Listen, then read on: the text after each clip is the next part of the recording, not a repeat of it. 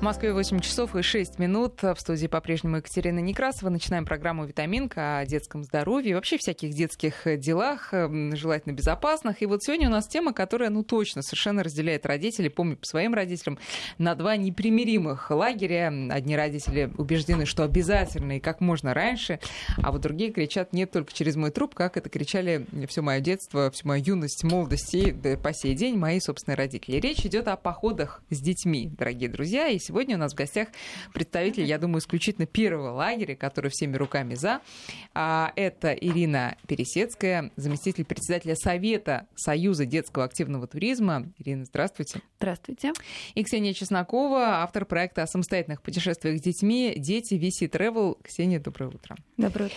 А, ну, вот смотрите, турпоходы с детьми, в том числе экстремальные, они, мне кажется, всегда были популярны, и сейчас они не менее популярны, если не более, и что там далеко ходить, даже вот среди моих коллег, среди сотрудников нашей радиостанции есть много таких активных пап и мам, э, и девушек, что меня даже больше удивляет, которые, ну вот как, например, у нас есть Сапкор в Петербурге, Александра Писарева, прямо малыша в э, подмышку и на байдарках. Или раньше была у нас э, замечательная коллега моя, девушка, которая не просто с ребенком пошла в поход, а, собственно, родила этого ребенка практически в походе. И вот ничего ее не остановило.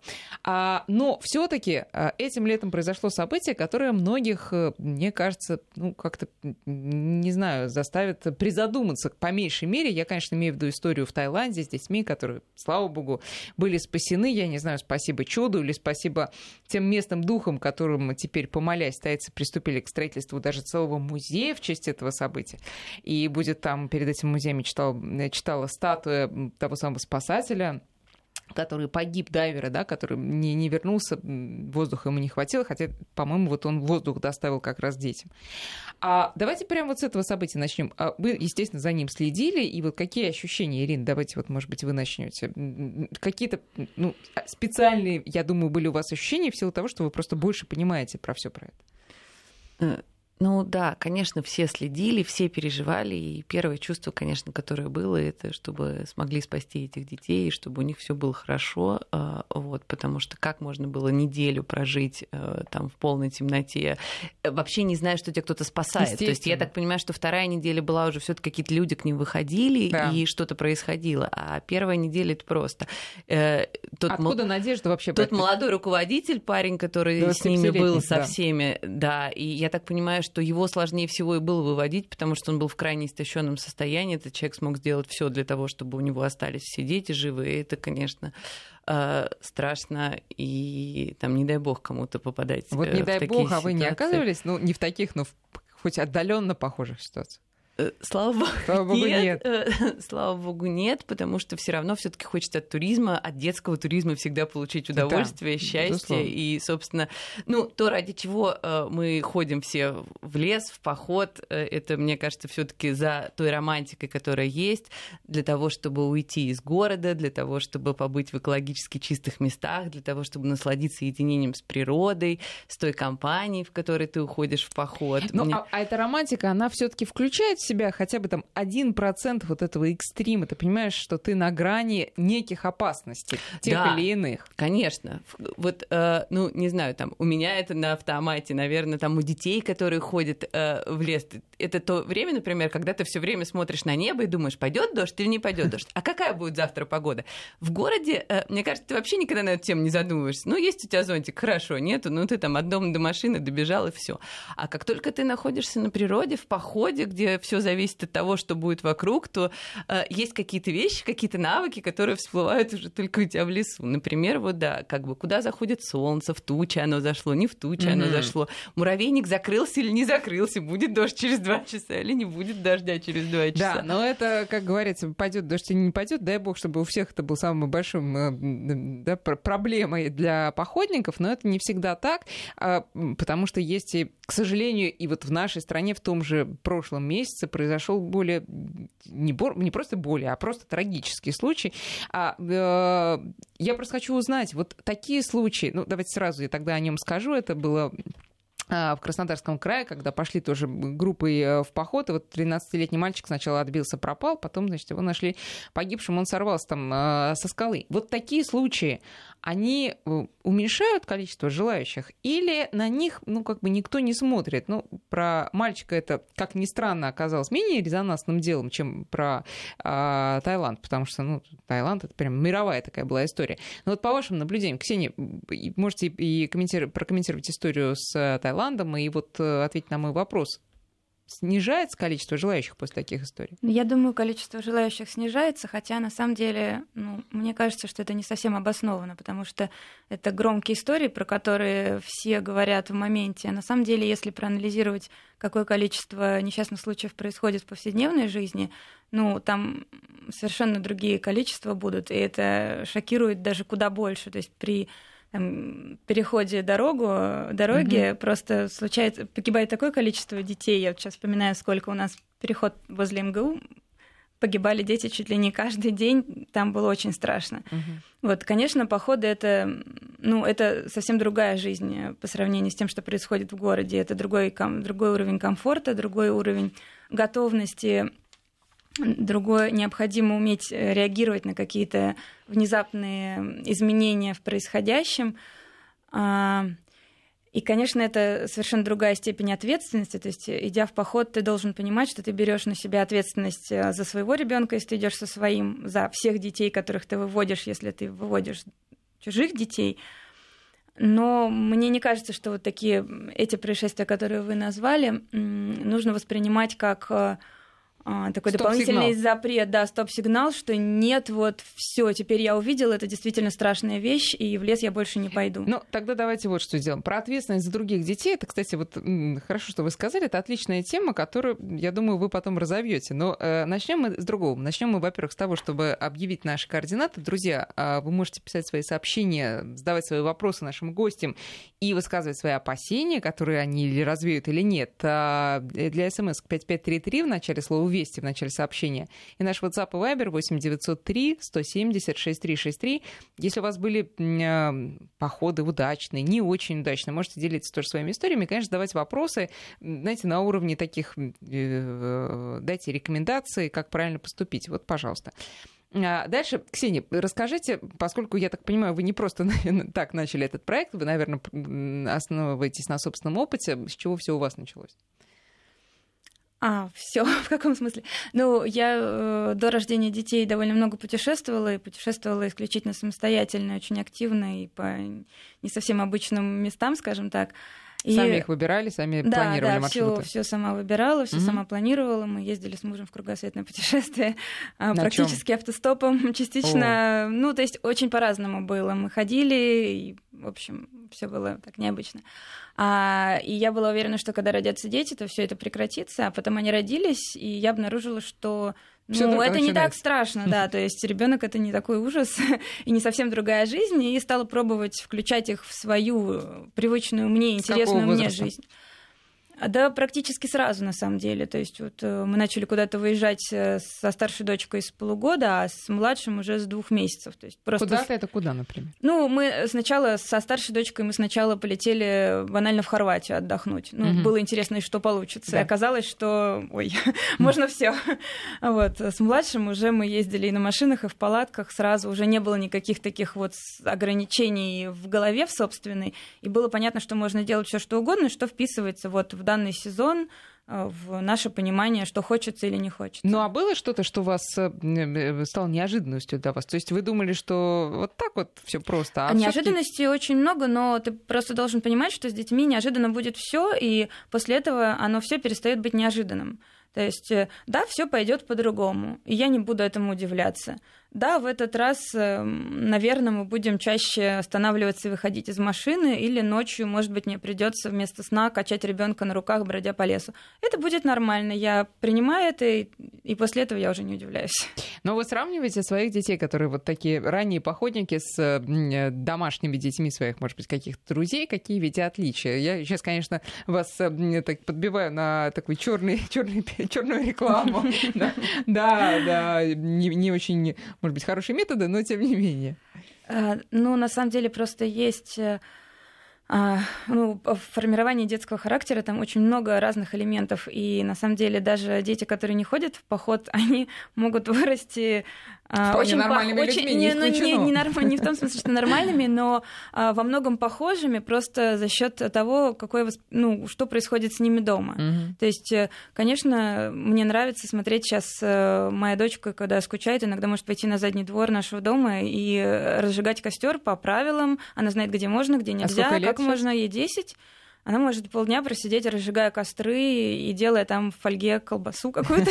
Ну, мне это приятно и здорово, но я понимаю, что это не значит, что она обязательно вырастет успешным человеком. Ну, Эм, почему? но Это вам- но, достаточно конечно, оснований, мне кажется. Конечно, ну вот я, ну, мне кажется, что они отличаются от многих детей, которые ведут менее открытый образ жизни. То есть не только это касается походов, вообще вот общение с людьми. А, Это же поход, это же не единственное, что я делаю с детьми. То есть это один из элементов комплекса, как мне кажется, правильного обращения с ними, условно говоря. Ирина, как вам кажется, чем отличаются? Отличаются ли такие дети, которые походники заядлые? Походники заядлые, конечно, отличаются от всех остальных, э, но, во-первых, тем, что э, они гораздо больше видели. И тот же курс географии, например, они знают не понаслышке, э, где проходят границы Европы и Азии, они знают по Уральским горам, потому что они там были. И ну, у них другое мышление, на мой взгляд, другое отношение к жизни. На самом деле другая гражданственная, э, гражданская позиция, как бы смешно это ни звучало, потому что в нашей стране очень много там национальных парков, очень красивых мест. И э, любовь к родине, вот на мой взгляд, она формируется именно вот так и здесь, Э, потому что дети, которые много путешествуют э, там за границей, один разговор, но очень много же, где можно путешествовать. У нас здесь, рядом, э, не так далеко, Э, вот, и дети, которые это видят и это знают, они понимают, что они любят, почему они любят, что там э, в этих красивых местах э, очень хорошие люди, как правило, они с ними общаются. Дети, которые много ездят, э, ну, опять же таки, по стране и общаются с людьми там, э, у них другое отношение к жизни. Я просто смотрю там по собственным детям и по детям, которые там приезжают к нам в туристические лагеря, а, вот, э, по сравнению там с московскими детками, которые одноклассники моих детей. А, Вот, они в каких-то случаях разговаривают на разных языках, и э, детки, которые там вот чисто московские, они э, видят все таки на мой взгляд, немножко однобоко жизнь, не общаясь с людьми там в разных странах, в разных частях нашей страны. Ну, знаете, вот какие-то рафинированные родители сейчас скажут, да знаем мы ваших дикарей, не то что наши вот э, детки образованные, ухоженные, ноготки у них чистые, понимаете, и, еще что-нибудь, какую-нибудь кучу там преимуществ а, назначат. Вот Что ответить таким что родителям? ответить таким родителям, да. Ну, смотрите, сейчас же есть э, очень много туризма такого цивилизованного. Сейчас же э, на самом деле модно очень там здоровый образ жизни. И все э, в Москве родители рафинированных деток тоже за это борются. Сейчас можно отдыхать очень цивилизованно, потому что есть в каждом национальном парке и в нашей стране, и за рубежом есть э, там хижины, есть коттеджи, в которых можно жить прямо в лесу со всеми э, душами, туалетами. Как раз об этом я и на берегу спросить. озера. Тот, кто привык ездить, я не знаю, в Турцию, в Хорватию, в Париж и так далее, они думают, что, подождите, отдых в России, тем более в национальном парке, это что же надо палатку брать? Это что же надо в спальном мешке спать и так далее? То есть а, ощущение такое, что вот тут все как-то такое дикое, а там все такое пятизвездочное. А на самом деле как? А, на самом деле и дикое, и пятизвездочное есть и здесь, и там. И за границу можно брать с собой палатку и стоять в палатке. И на самом деле э, очень много людей, кто э, жил в палатках еще там в то советское Да. время, когда их не было. Сейчас есть очень э, палатки, в которых очень удобно. И зачастую ты, если приезжаешь на старую какую-нибудь советскую базу, то там приятнее на берегу озера стоять с хорошей палаткой и с хорошим снаряжением, которое сейчас все есть. Но кроме этого сейчас очень много есть разных коттеджей, дорогих, недорогих, попроще, ну, все с нормальной цивилизацией, в которых можно жить в экологически чистых, очень красивых местах, э, можно путешествовать. При этом вот, э, ну, с маленькими детками, например, это вообще удобно. Ты сел на машину, ты приехал, ты взял все те вещи, которые взял в ту же там Хорватию или в Турцию, или там в пятизвездочный А отель. вот тут вот подождите, тут подождите, мы в пятизвездочный отель что берем первым делом? Планшет, телефон, компьютер, правильно? А тут вот не всегда, мне, мне кажется, это возможно. А хочется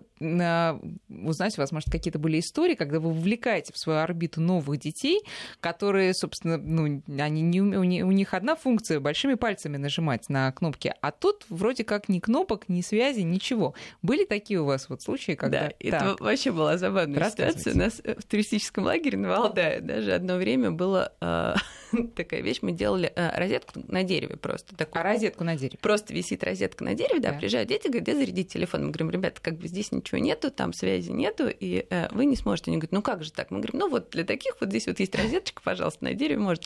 Первые сутки тяжело. Вот. А э, к концу лагеря через две недели дети уезжают, вообще забыв, что у них был телефон и все остальное. На самом... это реально. Это, Забыть, что у тебя есть телефон, это, это реально. Да. Нет, ну как? А, очень нужен фотоаппарат, потому что вот эти бесконечно красивые э, закаты и восходы, их надо на что-то снимать, чтобы потом весь год про это вспоминать. Очень нужна там э, телефонная книжка, чтобы там записать данные всех друзей, которые у тебя там появились. Но при этом, конечно, а, лес, природа, они способствуют тому, чтобы ты все-таки выключился из гаджетов э, и а начал нет? общаться друг с другом. Слушайте, а на какие, мне просто интересно, на какие сутки это происходит, и не скучно ли детям а, отвлекшись, отвлекшись от а, привычной, э, привычного образа жизни, а бродить по лесу, потому что там, я не знаю, смотреть на речку, потому что ну и что, ну и, ну и что тут такого? И у меня же, вы знаете, что в телефоне. А, вот. Приезжают московские детки. Да. А, первое, ну вот у меня всегда тест есть, э, типа, можете ли отличить осну от елки? В прошлом году вообще была волшебная история, когда у меня была питерская, э, из Питера были детки, и из Москвы были детки. Вот, и мы сидим около костра вечером, я говорю, ребят, а детки возраста там лет 10-11. Я говорю, кто может отличить осну от елки? Потому что у нас новогодние елки искусственные, которые продаются, если вы видели, то у них у всех длинные... Э, хвоя, да. Типа хвоя длинная, э, вот, а, а шишки тоже длинные, и, в общем, там какой-то гибрид. Вот, и объяснить, чем сосна от елки отличается, как бы. Ну, и мы и они такие, да, да, конечно, мы все знаем, мы все умеем. А мы сидим под сосной такой развесистый. И я говорю, ребят, ну вот мы вот сейчас под каким деревом сидим? И все московские говорят, там, типа, это сосна. Все питерские говорят, не-не, это елка, значит. У нас было там минут на 15 дискуссий. Что же это? Сошлись на том, что это значит. Питерская елка такая, а в Москве это сосна. Вот. И, э, конечно, детки, которые не привыкли к лесу, они приезжают, у них шок у всех такой, вау, что с этим делать? Вот, но в этом шоке столько всего позитивного, что, оказывается, на озере можно сесть на лодку, и на этой лодке поплыть. А, а в палатке можно спать, и ты утром просыпаешься, открываешь полок палатки, у тебя восход. Или там вечером красивый закат на мостике. И это на самом деле настолько завораживает. А еще если вечером ты сидишь у костра и говоришь, дети, вот это правда красиво, вы вот на это посмотрите. И вот этот шок, если его перевести в правильное русло, то он, конечно, захватывает. В конечном итоге все детки все равно разделятся на две части. Кто жить без этого не может, и кто говорит, ну здорово, я это попробовал, mm-hmm, больше да, мне не хватит. Мне хватит. Но я могу сказать так, что все-таки 70% а, среднестатистических городских деток это захватывает, и они получают от этого кайф. Я не могу сказать, что они там после этого все время будут жить в лесу но они получают от этого удовольствие и понимают, что это там достойная замена гаджетам хотя бы на две недели в году. Вот тут у нас э, пишет уже сообщение. Ну, собственно, вот такая типичная картина, пишет наш слушатель. У меня жена в лес, который рядом с домом, э, не ходит, ее туда не затащишь. Дочка тоже противится, ей четыре с половиной года. Но я ее туда завел. Хочу, чтобы ребенок не боялся леса. Гуляем по лужам без мамы, конечно. Сажаем цветы. Поначалу ребенок боялся испачкать даже руки, поскольку мама ругает. А Слушайте, давайте мы перейдем к каким-то уже практическим советам. Ксении, вот э, смотрите, э, ну, начнем с возраста, наверное, когда стоит, потому что о преимуществах э, Ирина уже нам рассказала, давайте вот уже начнем разрабатывать маршрут. Значит, дорожную карту такую. Значит, сколько вы советуете, не меньше какого возраста все-таки начинать? Смотря начинать что, в принципе, вообще нет особо ограничений, когда нельзя начинать куда-то выходить с ребенком. Там, условно говоря, водный поход, конечно, с малышом совсем новорожденным не стоит идти просто по соображениям безопасности. Даже если вы сошьете спас-жилет, он при попадании в воду ну, не выживет. А если это речь идет о пеших походах, допустим, то там ограничений вообще нет. То есть фактически он родился у вас ребенок, там понятно, что вначале вы захотите понять, что с ним все хорошо, он здоров, но фактически там в пару месяцев его можно а, брать на руки, класть слинг, там, да, есть э, переноски, в которых можно носить практически новорожденных, но и ему идти это вряд гулять. ли что-то даст э, по сравнению с лежанием в коляске, согласитесь, там, или ну в том и же ничего, слинге по... Ну и ничего не отнимет, да, то есть это если точно. вы хотите идти в лес, вы берете ребенка и идете в лес. По сути, дальше вопрос, сколько времени он готов э, лежать, там, как часто его нужно э, менять, там, памперс, условно говоря, то есть просто изменится э, темп вашего прохождения маршрута, и вы не захотите, наверное, уходить там в далекую тайгу без медицины и с клещами. Угу. Но, по сути, ограничений особенно нет. Можно когда угодно начинать. Да? Как только ребенок начинает ползать, ему уже очень прикольно выползать. Ну, смотреть на детей, дети маленькие, у них не бывает вот этого, их привезли в лес, и они удивились. Для них, в принципе, все нормально, им вообще не важно. Дом, э, школа, дача, там, не знаю, асфальт или шишки в лесу. И когда ребенок э, там полгода, 8 месяцев выползает из палатки и обнаруживает шишки, он начинает в них играть, как будто это машинки. То есть э, это очень, на самом деле, прикольно наблюдать, э, это приятно, это интересно, и им здорово. Им вообще не нужно после этого пластик, условно говоря. Им вот эти шишки и палки, и они счастливы. Угу. Так, дальше идем по более крутому маршруту уже с какого возраста? Ну, те же там, я не знаю, байдарки или горные походы. А, ну, байдарки вообще, э, если это спокойная река без порогов, да, такая совсем, совсем, совсем спокойная, а, в три года у меня очень много знакомых э, стали возить вот где-то с трех лет. Говорят, что из полутора лет тоже возят. Вот, ну, в три года, наверное, это более осмысленный ребенок, который уже может сидеть и чем-то сам себя занимать в байдарке, сколько же ты идешь по воде. Вот, где-то примерно с 6 лет э, можно, ну, берут люди на более серьезные какие-то речки. Это когда уже можно объяснить ребенку, что делать, если ты выпал там во время прохождения порога. Естественно, это все жилеты, естественно, это все какая-то предварительная подготовка. Да? Походы пешие, опять же, просто в зависимости от... Ну, еще зависит от ребенка же. Все же дети разные. Кто-то там сколько-то лет вы будете его носить на себе, сколько времени он готов проводить вот в этом рюкзаке, в этой переноске. Какой-то ребенок может сидеть э, целый день там практически не вылезая, какой-то ребенок э, сидит 20 минут, а потом ему очень-очень нужно понюхать цветок, остановиться и играть в шишки это будет зависеть от э, вашего упорства, что вы хотите для себя, да, убедить ребенка можно почти всегда, если вам это очень сильно надо. И, или там вы, наоборот, хотите сделать максимально приятно ребенку и чаще останавливаетесь. От этого будет зависеть продолжительность маршрута, сложность маршрута, где да, этот потому маршрут что маленьким будет. детям все-таки у них темп э, познания мира, понятно, не такой быстрый. Мама мне рассказывает, что когда мне было там полтора года, наша прогулка двухчасовая, она по протяженности там составляла метров не знаю, 50, потому что каждому цветочку надо было подойти и так далее. А тут все-таки поход, особенно на расстоянии, то есть не то, что пришел, поставил палатку и живешь, а потом взял и ушел, пошел домой а именно прохождение каких-то маршрутов, он достаточно предусматривает э, такой серьезный темп. Вот э, тут вот, Ирин, как на ваш взгляд, с какого возраста вот это вот имеет смысл, чтобы ребенок хотя бы не устал, а что-то еще увидел и усвоил? Ну, давайте сначала ответим на вопрос, э, смысл для кого нужен поход, пока ребенок маленький-маленький. Все-таки мое мнение, э, наверное, что э, поход нужен э, для того, чтобы счастливы были при этом родители. Они привыкли к этому образу жизни. Mm-hmm. Вот. Ребенку Ксения правильно сказала, ему будет хорошо в лесу, ему будет хорошо дома. И если вы до этого никогда не ходили в походы, теперь взять грудного ребенка и сказать, ну, теперь я пошел в маршрут, наконец-то. Вот, наверное, это не очень правильно, потому что нужен все равно какой-то опыт предыдущих походов. А если родители очень хотят пойти в поход, и они понимают, что они там будут счастливы, однозначно ребенку там будет сильно лучше э, при счастливых родителях и отдохнувшей маме, которая устала с малышом сидеть дома, э, не вопрос. Э, дальше вопрос в следующем. Э, куда мы хотим пойти? Какой вид туризма? Э, Ксения правильно сказала. Пешеходный туризм отлично, маленького ребенка можно посадить. Вопрос заключается в том, полностью ли он автономный. Одно дело, вы куда-то приехали на машине и сделали радиалку. Другое дело, когда вы взяли рюкзак и пошли. И вам нужно понять, что э, этот рюкзак будет а гораздо... радиалка это что такое? Радиалка это когда ты на один день. Ты вот э, живешь где-то в домике, да. ты взял ребенка, взял э, вещей там на один день, вышел где-то там пообедал, пришел и тебе езди ночевать. Mm-hmm. А другой разговор, когда ты пошел на две недели. Э, у тебя и так ты рюкзак на две недели будет 15 килограмм. А еще нужно понять, что тебе надо нести ребенка, и к этому ребенку будет прилагаться тоже как минимум 15, 15 килограмм, да. потому потому что у тебя будет памперс, у тебя будет его еда и так далее. Поэтому эти вещи все нужно аккуратно взвесить, чтобы это было кусочком счастья для всех. И для родителей, и для ребенка в том числе. Кстати, мне кажется, поход это лучшее место отвыкания от памперсов. Я права, да? Такое происходит, как правило. Но это тоже хитрая ситуация. Потому Тогда что про если... хитрую ситуацию сейчас э, новости послушаем, а потом Да, вернемся к ней. Не вопрос. 8 часов и 34 минуты московское время. Напоминаю, что в гостях у нас сегодня Ирина Пересецкая, зам главы Совета Союза детского активного туризма, и Ксения Чеснокова, автор проекта о самостоятельных путешествиях с детьми «Дети VC Travel». Друзья, наши координаты, напомню, 5533. а, Это для ваш- ваших смс-ок. СМС-ку начинайте со слова «Вести».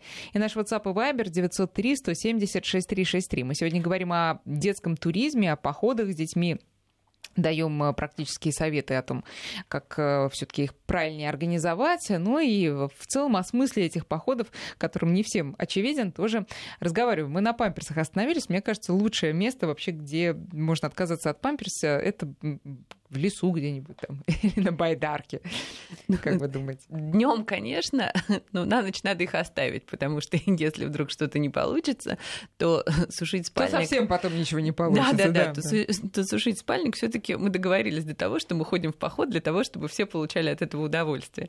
Вот. э, Значит, что касается пеших походов и тяжелых рюкзаков, я сказала, поэтому нужно на эту тему, конечно, задумываться. Поэтому, как правило, все, начиная действительно там э, лет с трех, предпочитают э, скорее водные походы, э, потому что там можно взять весы сколько хочешь, положить э, их в байдарку э, или там в лодку или на катамаран, спас-жилет, безопасность, и все хорошо. По спокойным речкам можно путешествовать. Я бы хотела какие-то простые советы сказать родителям, о чем нужно задуматься обязательно, если ты идешь с ребенком в поход.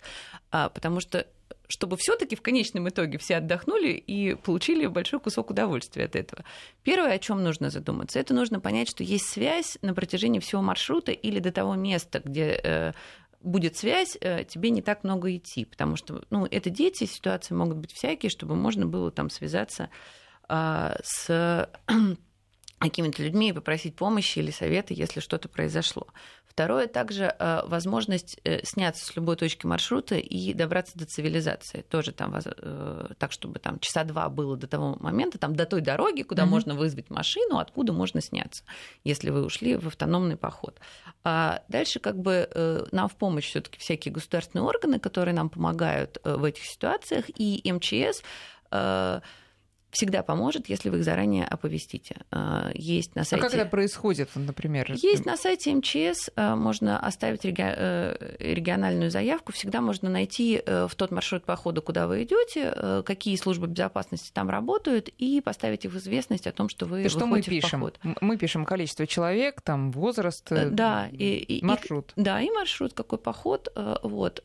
И мы имеем с собой их координаты для того, чтобы можно было оповестить, чтобы люди могли прийти на помощь, если что-то, не дай бог, случится. Мгм. И, соответственно, если мы идем с маленькими детками, то тоже нужно понять по медицине, есть ли у детей аллергии, если есть, то иметь какие-то препараты на эту тему, потому что может получиться так, что ребенок живет в городе, ты и знать не знаешь, что у него на- цветении каких-то растений. Особенно если он И- маленький, еще про него вообще ничего Да, не да, да, и известно. про него нет, но еще может быть такое, что в городе как бы это э, это никогда не росло и с этим никто ни разу Да. не сталкивался. То есть нужно почитать литературу и нужно понимать, что такое мо- может быть возможно.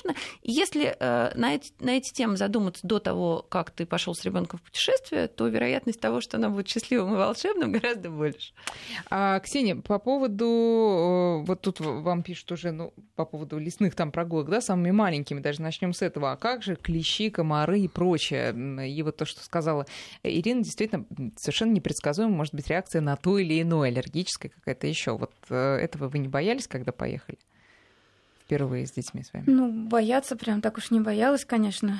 Но, в принципе, с комарами-то они более-менее были знакомы. Я понимала, что ничего ужасного. Ну, у них, мне, конечно, просто об этом говорить. У меня у детей ни на что нет аллергии. И не было, и вот так и не появилось пока что. Вот. Ну, с комарами более-менее просто. То есть я знаю, что есть случаи, когда на комариные укусы прям очень сильная реакция. Тогда действительно надо как-то задумываться и пользоваться, видимо, средствами постоянно, и э, искать хорошие средства, которые подходят ребенку, на которые тоже не будет аллергии, потому что так тоже бывает. Но а, аптечка вообще достаточно аптечка... большой должна быть с собой, которую мы берем. Ну, вот это на самом деле спорный вопрос, насколько большой она должна быть. То есть, если у ребенка есть какие-то заболевания, известные вам, естественно, вы все, что нужно, с собой возите и столько, сколько нужно. То есть, надо много, значит, берете много.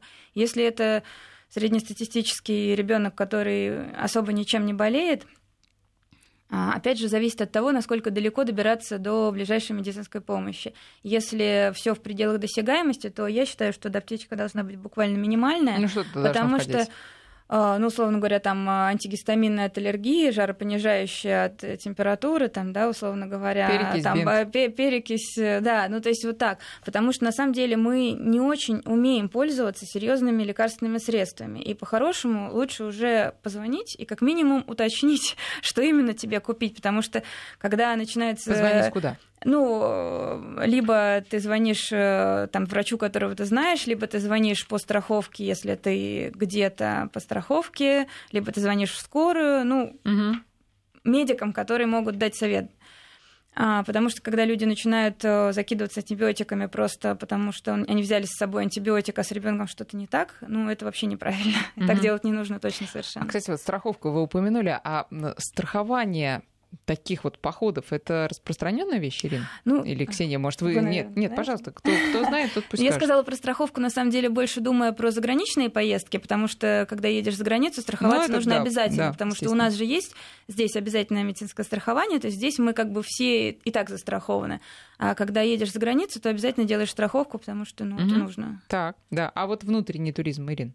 Ну, по внутреннему туризму Ксения правильно сказала, что у нас есть э, обязательно медицинское страхование. При желании можно сделать страховку от несчастного случая. Если вдруг что-то, то тогда вы получите э, возмещение э, тех медицинских расходов, которые у вас были в данной ситуации.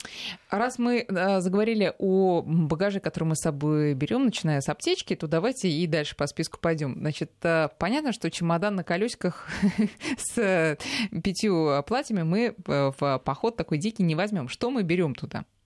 Помимо ну, палатки, там, спальника. Ну, давайте про экипировку э, ребенка, которого мы берем да. с собой. Сейчас, слава тебе, Господи, есть очень много э, хорошей, э, удобной одежды. То есть есть термобелье, которое можно э, купить на любой возраст, на любого ребенка. Оно есть э, более теплое, более тонкое. Вот у меня, как правило, э, мы советуем детям, чтобы было тонкое термобелье и теплое термобелье. А, вот, их можно одевать под э, верхнюю одежду, в них можно спать ночью, и они э, сделаны таким образом технологично, чтобы там а, дети не вспотели, э, нигде не простыли. Кстати, чем хорош лес, там нет сквозняков. Вот. И это вообще волшебная вещь, потому что ты забываешь про то, что ты в квартире думаешь, был у тебя сквозняк, продуло ребенка. В лесу продуть не может. То есть есть некое преимущество есть, у есть, леса. Есть. Да, хорошо. Вот. Так. Значит, дальше есть э, волшебные э, куртки от дождя, в которых ребенок сейчас не потеет. Э, вот. Они выводят влагу, но не запускают ее обратно. Всякие гортексовские и так далее. Они, опять же таки, есть любых размеров. Есть обувь всеми любимые резиновые сапоги, конечно, волшебная вещь, но есть сейчас и туристические ботинки, которые не мокнут, и кроссовки, которые не мокнут. То есть, если вы идете по лесу, то, наверное, удобнее взять все-таки а, непромокаемую обувь, чуть полегче, чем сапоги, потому что долго ребенку в сапогах резиновых тяжело. Если водный поход, то, конечно, резиновые сапоги хорошо. Проблема резиновых сапог а, еще и в том, что если ребенок через верх залил воду, то их очень тяжело потом сушить а, в походных условиях. У костра можно, конечно, но это сложно. То есть ботинки высушить, конечно, конечно, гораздо легче. Ну и там головной убор сейчас, э, как бы тоже все есть. И придя в любой туристический магазин, вам с удовольствием помогут, покажут, расскажут. Сейчас можно взять, я не знаю, там 5-7 вещей, которые полностью э, обеспечат ребенка комфортной, удобной одеждой, в которой ему не будет холодно, не будет мокро. И э, часть народу, вот деток повзрослее, которые, познакомившись с этой одеждой в лесу, потом э, начинают ходить в ней в городе и получают от этого удовольствие. Слушайте, я, честно признаюсь, я не походник вот ни разу, потому, именно потому, что родители сказали в какой-то момент нет, а в очень такой ранний момент, и вот как бы ничего не получилось, и потом тоже не получилось. И, э, и э, из-за отсутствия опыта у меня, конечно, есть много стереотипов, пуг, э, стереотипов меня пугающих, ну, прежде всего, касающихся там гигиены и вообще санитарной обстановки. Ты понимаешь, что ты туда едешь, тебе толком не умыться там, да, на несколько дней, не, не постираться, ничего. Вот э, это так действительно, и как с этим жить тогда? Или это совсем, может быть, даже не так? Расскажите. Ну, во-первых, если все всего боятся, то надо ехать в цивилизованный вариант э, с коттеджем, в котором есть все, да. там и стиральная машинка в, в том числе. Да. Если вы едете в лес на несколько дней, то, во-первых, вы же все равно э, из чего-то готовите, поэтому, скорее всего, вы ночуете на водоемах. А с этих водоемов можно брать воду, э, можно мыться, можно стираться, можно ее подогреть, если вам нужно. Стираться даже можно. Ну, конечно. В речке, ну, ну так конечно. полоскать белье вот так вот, как раньше. Там, Пусть, ну, давайте начнем с того, что если ты идешь на три дня, то ты можешь взять себе вещей так, чтобы Это можно да. было постирать потом дома. Вот, но в принципе самое интересное, что детки, которые приезжают, там, например, в палаточный лагерь на две недели, они так радуются, когда они могут постирать руками, они говорят, а как это? Ты приходишь, говоришь, вот смотрите, вот есть тазик, вот есть порошок, вот можно сделать так, а можно сделать вот так. Это такой кайф, потому что оказывается, что дома э, а у нас есть возвращаясь, они сохраняют эту функцию или ну она... дома вряд ли они, наверное, дома стирают ли, да. руками. Но хотя бы да, Но постирать в походе это отдельное мероприятие, а это вы... тоже интересно. Вы знаете, сейчас у нас э, небольшая пауза на прогноз погоды, а потом вернемся. 8 часов 48 минут в Москве. Мы продолжаем разговор с Ириной Пересецкой и Ксенией Чесноковой о безопасном детском туризме. Безопасное — это ключевое слово. Вот э, давайте вернемся к ответственности за других детей, которые родители должны на себя взять. Вообще, насколько я знаю, следующий год в России объявлен годом как раз детского туризма.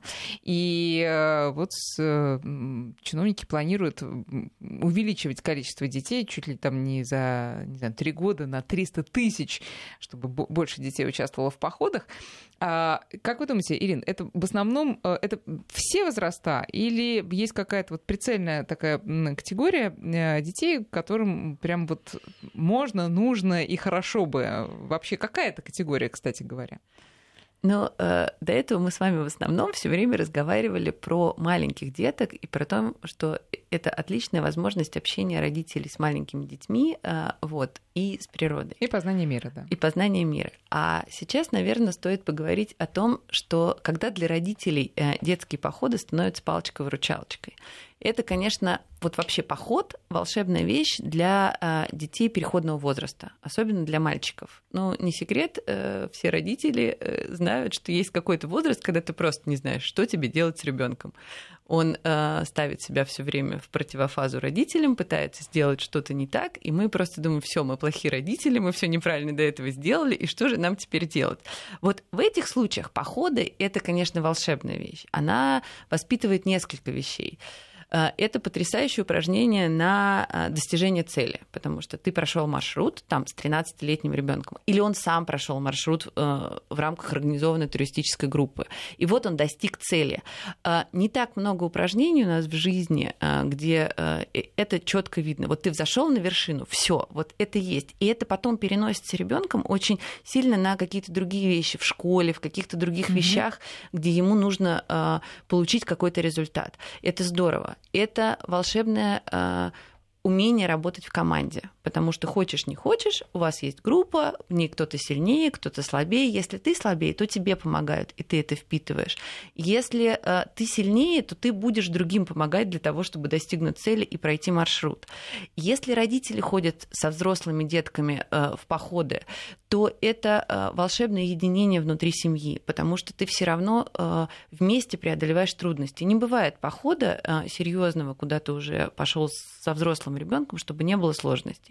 Где-то погода не та, где-то ты по маршруту не смог пройти, где-то такой порог, что тебе нужно обнести байдарку, и вы будете обносить ее все вместе.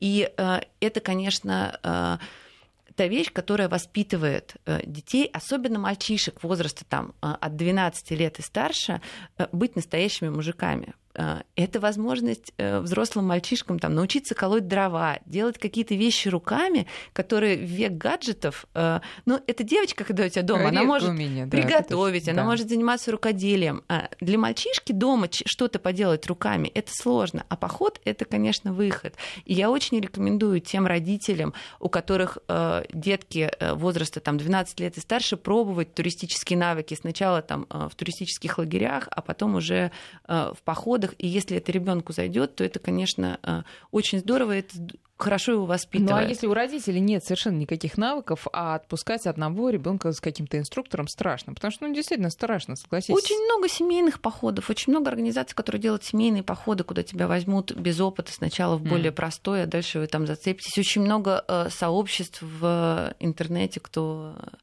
делает э, семейные походы, пожалуйста, идите вместе, никаких вопросов на эту тему Слушайте, нет. а что касается вот психологической такой совместимости или несовместимости, уж если у тебя с ребенком проблемы, а, не усугубит ли их такая кризисная ситуация, чрезвычайная ситуация? просто сам факт похода, что а, тебе надо вроде как быть сплоченным со своим э, ребенком, а ему с тобой, а все происходит наоборот. Как это типично или нет? Ну, если заранее на эту тему задуматься, если ты понимаешь, что у тебя есть такие вопросы, то нужно посоветоваться там с организаторами похода, потому что, ну вот, например, у нас когда приезжают а, детки из одной семьи, то родители очень часто просят там развести их там по разным группам, потому что, ну, действительно, mm-hmm. люди устают друг от друга за год. А, если на эту тему задуматься, то можно сделать так, чтобы а, все прошло хорошо и гладко, и это только укрепило семью. Теперь, что касается вот ответственности за других детей, все-таки это достаточно такая тема, мне кажется, кажется, серьезно. Люди думают, взрослые люди думают, что все им э, море по колено, а может оказаться, что они не очень а, там, знают свои силы, на самом деле, а сил не так много. Вот э, вам это в какой момент вы поняли, что вы можете брать ответственность за других детей? Вообще, что для этого нужно?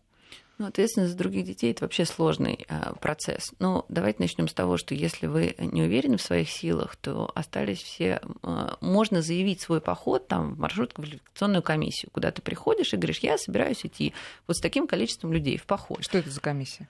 А, это туристические организации, uh-huh. которые остались еще там э, с времен советского времени, где, куда ты можешь прийти, просто посоветоваться с людьми о том, в какой пойти э, маршрут. Э, вот. Тоже МЧС, в который нужно заявиться. И если ты заявляешь что-то архи неправильное, то в МЧС тебе скажут, что туда не стоит идти. Э, мало того, они, как правило, ну, они точно в курсе э, своих местных всех маршрутов, куда можно идти, куда нельзя идти. Конечно, про безопасность нужно задуматься в первый момент, чтобы это э, не стало, не дай бог, трагедией. Угу. А вообще, э, вот у э, ребенка с какого возраста приходит осознание там, опасности, что вот, вот сюда ходить не стоит? Это же, понимаешь, что это не двухлетний ребенок, вот Ксения, может Ну, на самом деле, это даже намного раньше, чем двухлетний ребенок. Вот я хотела как раз сказать, а, что поход на самом деле очень классная тема для воспитания дисциплины. А, сейчас принято детей считать, ну, если не царями и богами, то очень много им позволять, и в принципе... Если не царями и богами, то императорами, как минимум. Ну, типа да. того, да. То есть, э, с одной стороны, в этом есть свои плюсы, и когда они что-то много могут принимать решения, что-то делать сами, это самостоятельность, да, это тоже важно. С другой стороны, они теряют способность э, следовать правилам. Следовать правилам тоже нужно уметь в жизни. Это нужно знать, когда, когда ты должен сам, а когда ты должен подчиниться. И э, поход, вот это, ну, условно говоря, природная стихия, это возможность аргументированно учить э, дисциплине. То есть это не просто так я сказала выключить телевизор, потому что я сказала. Это отойди от костра, потому что ты сгоришь. И там очень много четких правил, которые ты обязан выполнять, чтобы остаться в живых. Ну, вот так жестко говоря, да. На самом деле дети отлично это понимают. Они всегда чувствуют просишь ты сделать что-то, потому что тебе так в голову пришло, или, почему, или ты произносишь реально важную вещь. Да, такая наглядная картинка, почему надо подчиняться они, правилам и соблюдать они законы. Они чувствуют да. это, и они действительно будут это выполнять. Они будут и в год, они понимают, они говорить начинают там вменяемо ближе к двум, там, ну, кто-то даже в три года. Но на самом деле даже в год-полтора они понимают очень много. И чем раньше они начинают сталкиваться с какими-то такими вещами, а, они же, ну, дети же учатся слезать с кровати, например, да, они же не падают с кровати бесконечно долго, они могут упасть пару раз, но обычно после этого он начинает слезать, да. Точно так же ты выводишь в лес, он очень быстро начинает там чувствовать край, дорожку, колючее, не колючее, кусты, не кусты, кусает, не кусает. Да? Ты чем чаще вот с этим сталкиваешься, тем а, быстрее ребенок учится каким-то границам и Э, учится распознавать их. То есть вы утверждаете, что это происходит достаточно рано, но рано. потом, когда мы сразу перекидываем мостик к переходному возрасту, опять обостряется, обостряется тяга к экстриму и тяга рисковать. Э, что делать, если она чрезмерна? Если вы видите, что у твоего ребенка вот просто снос башки, он сейчас готов совершать совершенно необдуманные поступки, как его в рамки вогнать обратно? Ну, тут отлично сказала Ксения о том, что с детского возраста э, действительно поход приучает к дисциплине. И это важно. В походе все-таки, если это серьезный поход, то есть четкая иерархия. Есть руководитель похода, слово которого закон. Угу. И, соответственно, конечно, нельзя э, ребенка с нуля отправлять в сложный поход. Э, и это и запрещено. То есть э, все равно сначала у тебя должны быть более простые походы э, зафиксированы, что ты в них участвовал, а потом более сложные. И э, от похода к походу все равно участник похода понимает, э, на ком лежит ответственность, и что руководитель команды, как сказал, так и будет. Э, и никуда э, отсюда нельзя уйти. Конечно, дети э, в каком-то возрасте, им все хочется, но они э, могут не понять сложности ситуации, что нельзя э, там пойти э, сейчас вот здесь вот срезать дорожку быстренько, и в этот момент они оказываются на соседнем хребте, и, до них дойти теперь уже совсем невозможно. Это четкая дисциплина, которая тоже э, воспитывает очень хорошо. Что мы говорим детям при, перед любым э, походом любой сложности? То есть какие мы даем им ЦУ именно по части безопасности? Существует инструкции по технике безопасности очень много и в транспорте, и при движении, и э, существуют зачеты на разные навыки, умения и возможность вести себя в той или иной ситуации, прежде чем человек выходит в поход. Угу. Ну, какие-то, может быть, самые необходимые. Вдруг нас сейчас слушают дети, которым еще ничего не сказали, а поход у них уже завтра, условно говоря. Нет, ну так не бывает. Какие вещи нужно брать, как нужно собраться, как себя вести в какой ситуации, и если ты не знаешь, что делать, кому тебе обратиться, и каким правилам тебе надо следовать. Да. Можно вернуться к предыдущему вопросу Конечно. по поводу тяги к экстриму? А, просто поделиться опытом. У меня дети ходили несколько лет оба на скалолазание и сейчас занимаются спортивным туризмом, ориентированием. И очень интересно наблюдать за их беседами со сверстниками, когда сверстники такие дворовые, условно говоря, говорят, о, давай залезем вот туда. Моя дочь смотрит, говорит, «Ну, вот здесь я удержусь, а вот там, скорее всего, упаду. Нет, я не полезу. Вот так. Чем больше опыт, тем больше они взвешивают свои силы. Когда они уже ходили по лесу и уже знают, что значит заблудиться и что можно заблудиться, они не полезут они не ищут смерти, да, условно говоря, они ищут интереса, и они учатся это взвешивать все.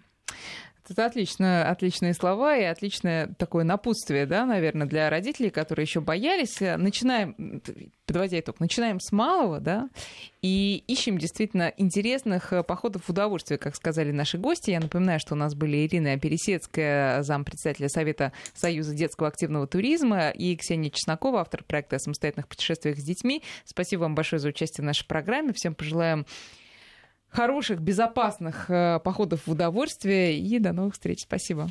Всем спасибо.